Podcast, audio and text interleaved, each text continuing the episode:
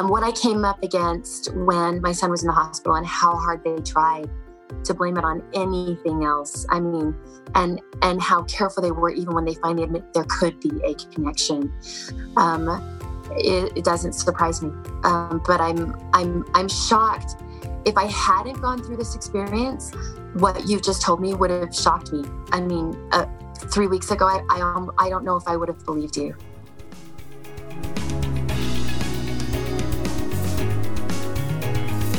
Hey everyone, it's Robyn Openshaw. It's the middle of a day on Saturday, and I'm bringing you probably the most important information I've heard in the last 15 months.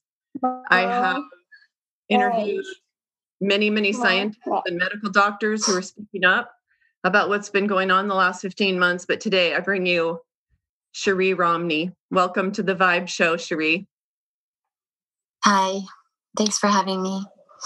So, I've been talking to you for a couple of weeks, and this is our first opportunity to kind of sort of meet in person. And um, yeah. your son, Everest, has been, is he still in the hospital? He's home now, um, but and his condition is stable but unimproved. Stable but unimproved. And how long was he in the hospital with blood clots in his brain after the first Pfizer jab? Is that right? Yes, almost nine days. He was in the ICU for nine days. He was in the ICU for three, and then he was in the main um, hospital for almost six. Okay, so many of us have been praying for you. He is probably your oldest child. You're so young. Is that right? he is our oldest, yeah. Mm-hmm. And you have so how many? We have uh, three, and we have we have one on the way. Actually. Oh, congratulations! Uh, I was just uh, talking with Cherie's three year old here a second ago, guys. Um, but today you reached out to me and you told me what is happening with your husband, Preston, who is 42 years old and has no health problems. Yeah, he's 42. He has no underlying conditions. And he's athletic. He's six foot nine, just like my son, and he is in great shape. Um, he's not obese. He's not overweight at all. He's athletic and um, has no clotting disorders, has no genetic predisposition towards any autoimmune disorder that we know of. And he is now in the hospital with a pulmonary infarction as well as multiple pulmonary embolisms. What do they explain to you that the pulmonary embolisms are? And are and are they talking to you about the fact that your husband also got one Pfizer jab? Um, yes, they are they are talking to me about that. And they do admit that it's odd that this happened to my son after one and it happened to my husband after one. They admit that.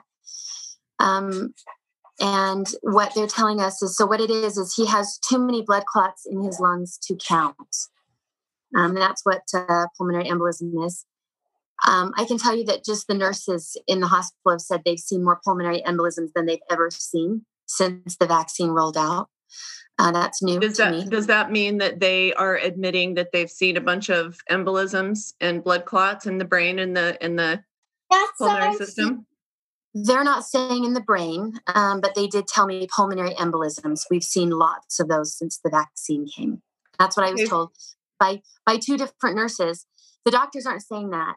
And um, what the doctors have said is that, well, maybe there's something we need to look at here since both your son and your husband have responded it this way. That's our house. And, and that's what they're willing to say. They cannot say what caused either of theirs other than the only thing that the two have in common is that they are related and they had a COVID shot.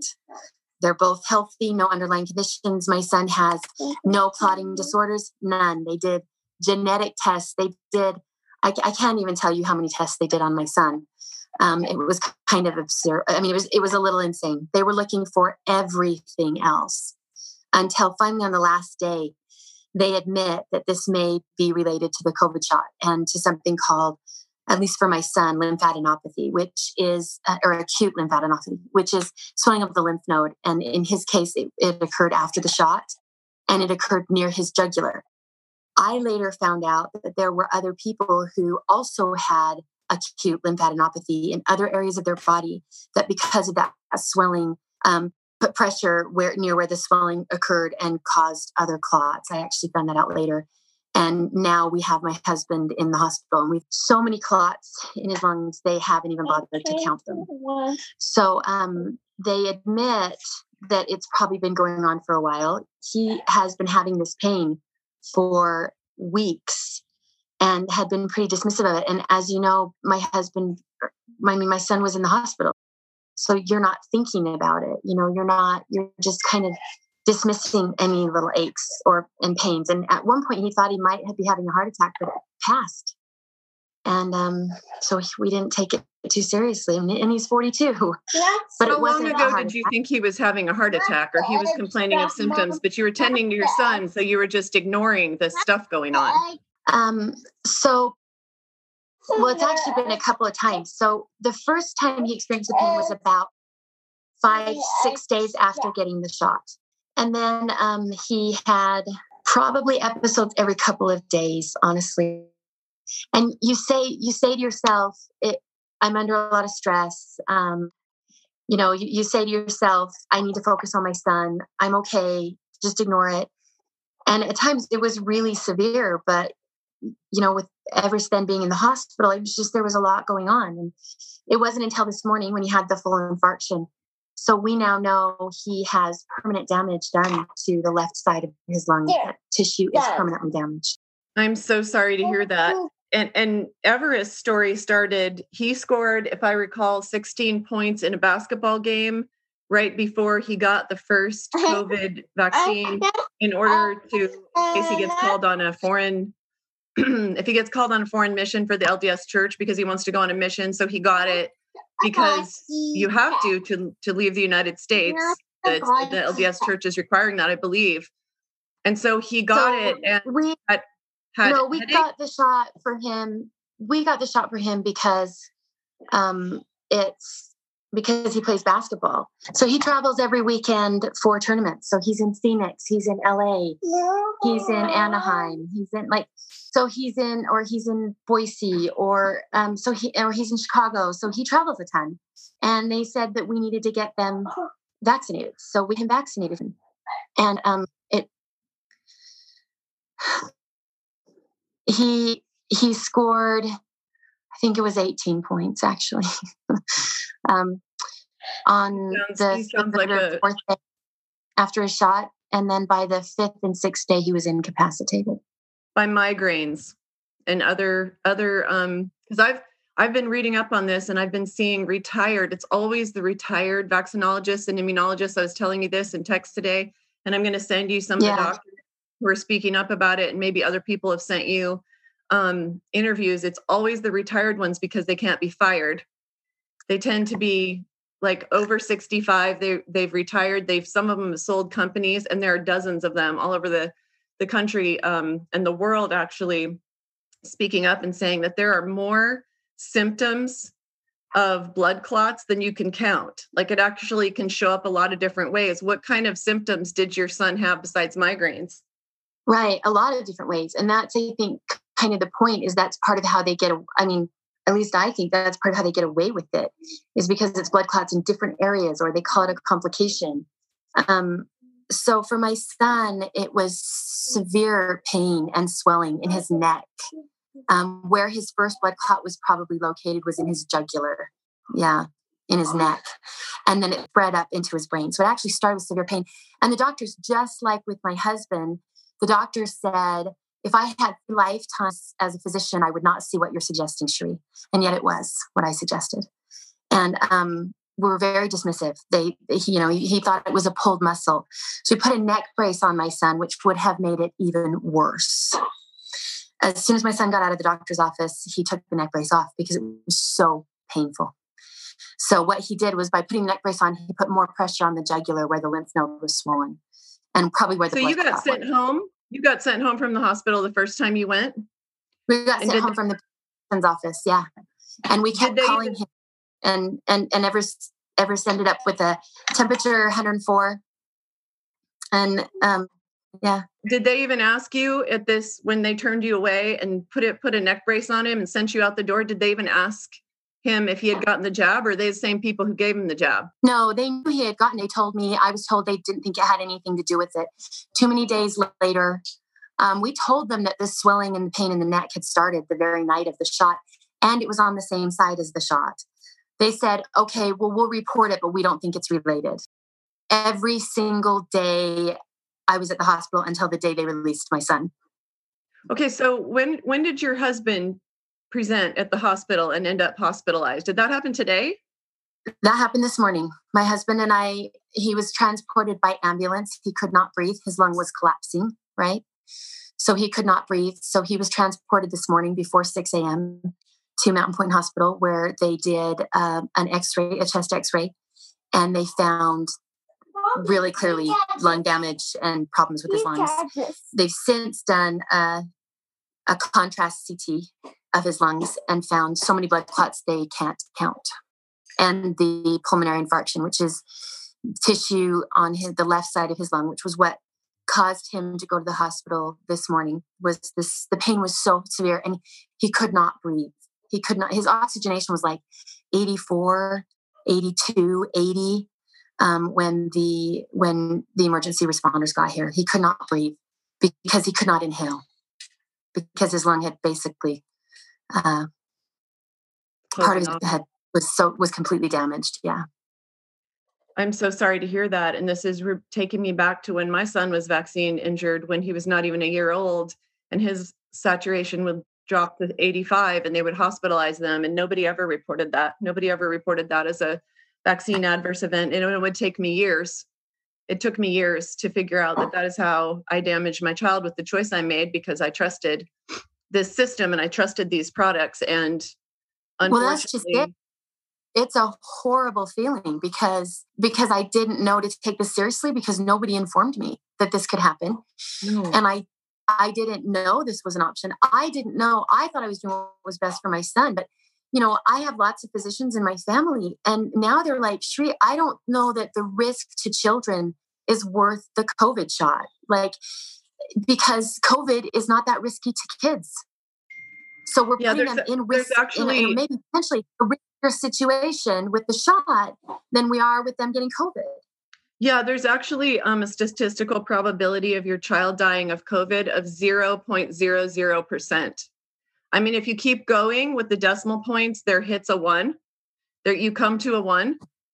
Um, but they have no more, they have no more um, chance of dying of COVID than they do of being um, killed by a tiger. Well, um, it for me, I mean that that is shocking, and and that we're putting our kids at risk for that because we're we're putting them in harm's way to prevent something that likely won't happen. But for me, I found out when I was at the hospital, my my son had at some point already had and recovered from COVID and didn't even need the shot that had put well, him there. Well, you realize the CDC is pushing everyone who already had COVID to get the shot and have been from the jump, right? Including I do know that. Not sure that we have the evidence to support that. Yeah. Um, and from what I understand, because because my son had had COVID, but we didn't know it. I mean, he was obviously asymptomatic because we did not know it. And he was an athlete. So with our current tests, he was being tested every other week for COVID and had come up negative every time. So there was no way we could have known he'd even been exposed to COVID. There's no way we could have known he actually had gotten it. Um, so we didn't know until he was in the hospital and they had to do a special like SARS antibody test that is not a typical test. And when they did that, they came back and they said, "Oh, he's well. He, you know, he's, he's he's he's he's got the antibodies he needs to fight COVID, basically, and he's got a lot of them.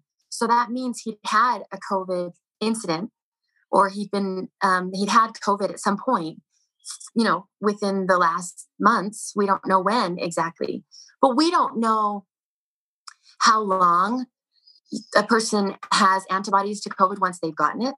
We don't know how the body responds once they've gotten COVID and then they get the vaccine. We don't know how the body responds once they get COVID and if they if they have COVID while you know maybe unsymptomatic, asymptomatic, while they get the vaccine. So we have a lot of information we do not have.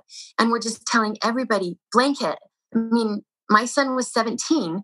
So supposedly 16 and older, go get your shot because that's the safe thing to do. Well, it was not safe for me, for my family. It wasn't. Well, you're pregnant. And did you know that the CDC wants you to get the shot, even though there were no pregnant women in any trials? There's been no testing on pregnant women or elderly people. So I did get shot on the same day as my son and on the same day as my husband. Of course, you you trusted the you trusted the people in the white coats with their PhDs and their MDs. Yeah. I mean, I was told um, I'm an older mom. I'm, you know, it's my last child. This is really dangerous to pregnant women. If you got it, it could kill your baby. I mean, I was really hesitant. I really didn't want to get the shot. And I can't, maternal fetal medicines physicians told me, my OB-GYN told me. And yeah, I, I just don't think we have enough information. So I've so far am okay, but I'm not getting my second shot. There's no way. We were supposed to get our second shot on Wednesday, this past Wednesday. And I think we had gotten a second shot, might have killed my husband. I mean, I wonder about that. Um, to be honest, just with everything that's going on with our, our son, we've obviously been incredibly hesitant. So we definitely didn't push that second shot. You know, for everything that you're going through, I'll tell you, just going out there with this story today, which you know nobody else has yet, and I have you know I haven't seen it in the media. Uh, I would imagine that whenever you start talking to them, this is what you'll see because I've already seen this on Everest stories. I've been watching Everest stories. Um, I immediately resonated as a as a vaccine injured person and a and a mother of a vaccine injured child, severely vaccine injured, um, in and out of hospitals, near death for a year. Um, the whole oxygen saturation thing. Um, I put the word out there today, and the share button on my Facebook page is broken now, even though it's only been a couple hours since you told me that, because Facebook doesn't want anyone to know this. And Pfizer is set to make, I think I read about $35 billion this year.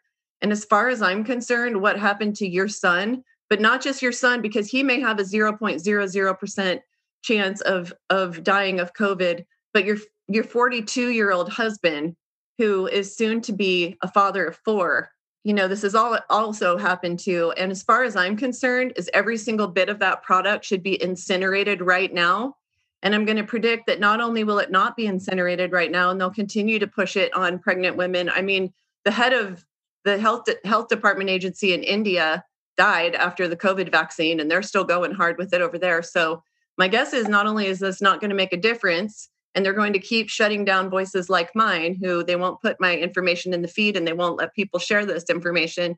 They're also going to when the media does do this story if you start talking to the traditional mainstream media everybody should watch for the end of the media story because they manage it by reassuring everyone that it's safe and effective. It's safe and effective. Were you yeah the- I've noticed too, Robyn, I've noticed that um, the interviews that I have given have been edited very carefully. I mean, I've had things being said that, uh, that it sounds like I've said that I didn't say. So it's been interesting. And and so, people, so you've been I, misquoted. Had, you've been misquoted. Oh yeah, no, I had people tell my own daughter, like at her dance class, "No, your mom didn't say that," and my daughter's looking at him going, um, it, "I was at the interview." I, I have also heard because there are a few people who are like two steps removed from you until I started communicating with you to tell you about the story of my son and how for 25 years I've been silenced and suppressed trying to talk about my son. And there are actually hundreds of thousands of us all over the country, but we are just kept out of the media and we're, we're not allowed to talk to people and we're called names. Conspiracy theorists, we're told that we're crazy. Um, you know, I I told you what I predict would happen. And um, so I'm curious did they edit your story so that it sounds a certain way and leaves out the parts that are the most incendiary? Yeah, they did. And I and I and I recognize that they also are being careful because they don't want to get sued. And I think we have a lot of money behind this, you know, way more than um, certainly way more than I have or any of those reporters have. And so I think that there's a lot of fear about telling what has happened. I honestly don't know if the vaccine is good or bad, but I, I can say I don't think we have enough information.